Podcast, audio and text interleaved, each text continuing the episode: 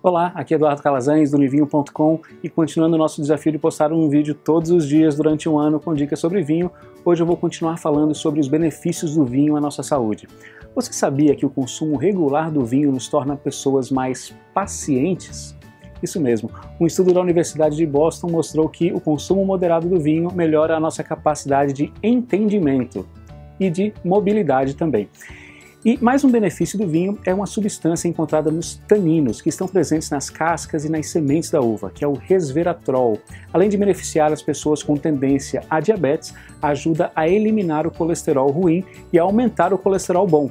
Isso porque os antioxidantes ajudam a diminuir os níveis de açúcar no sangue e também reduzem a pressão arterial.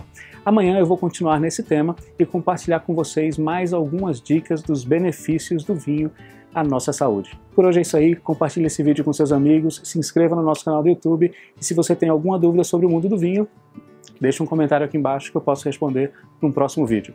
Um forte abraço e até amanhã.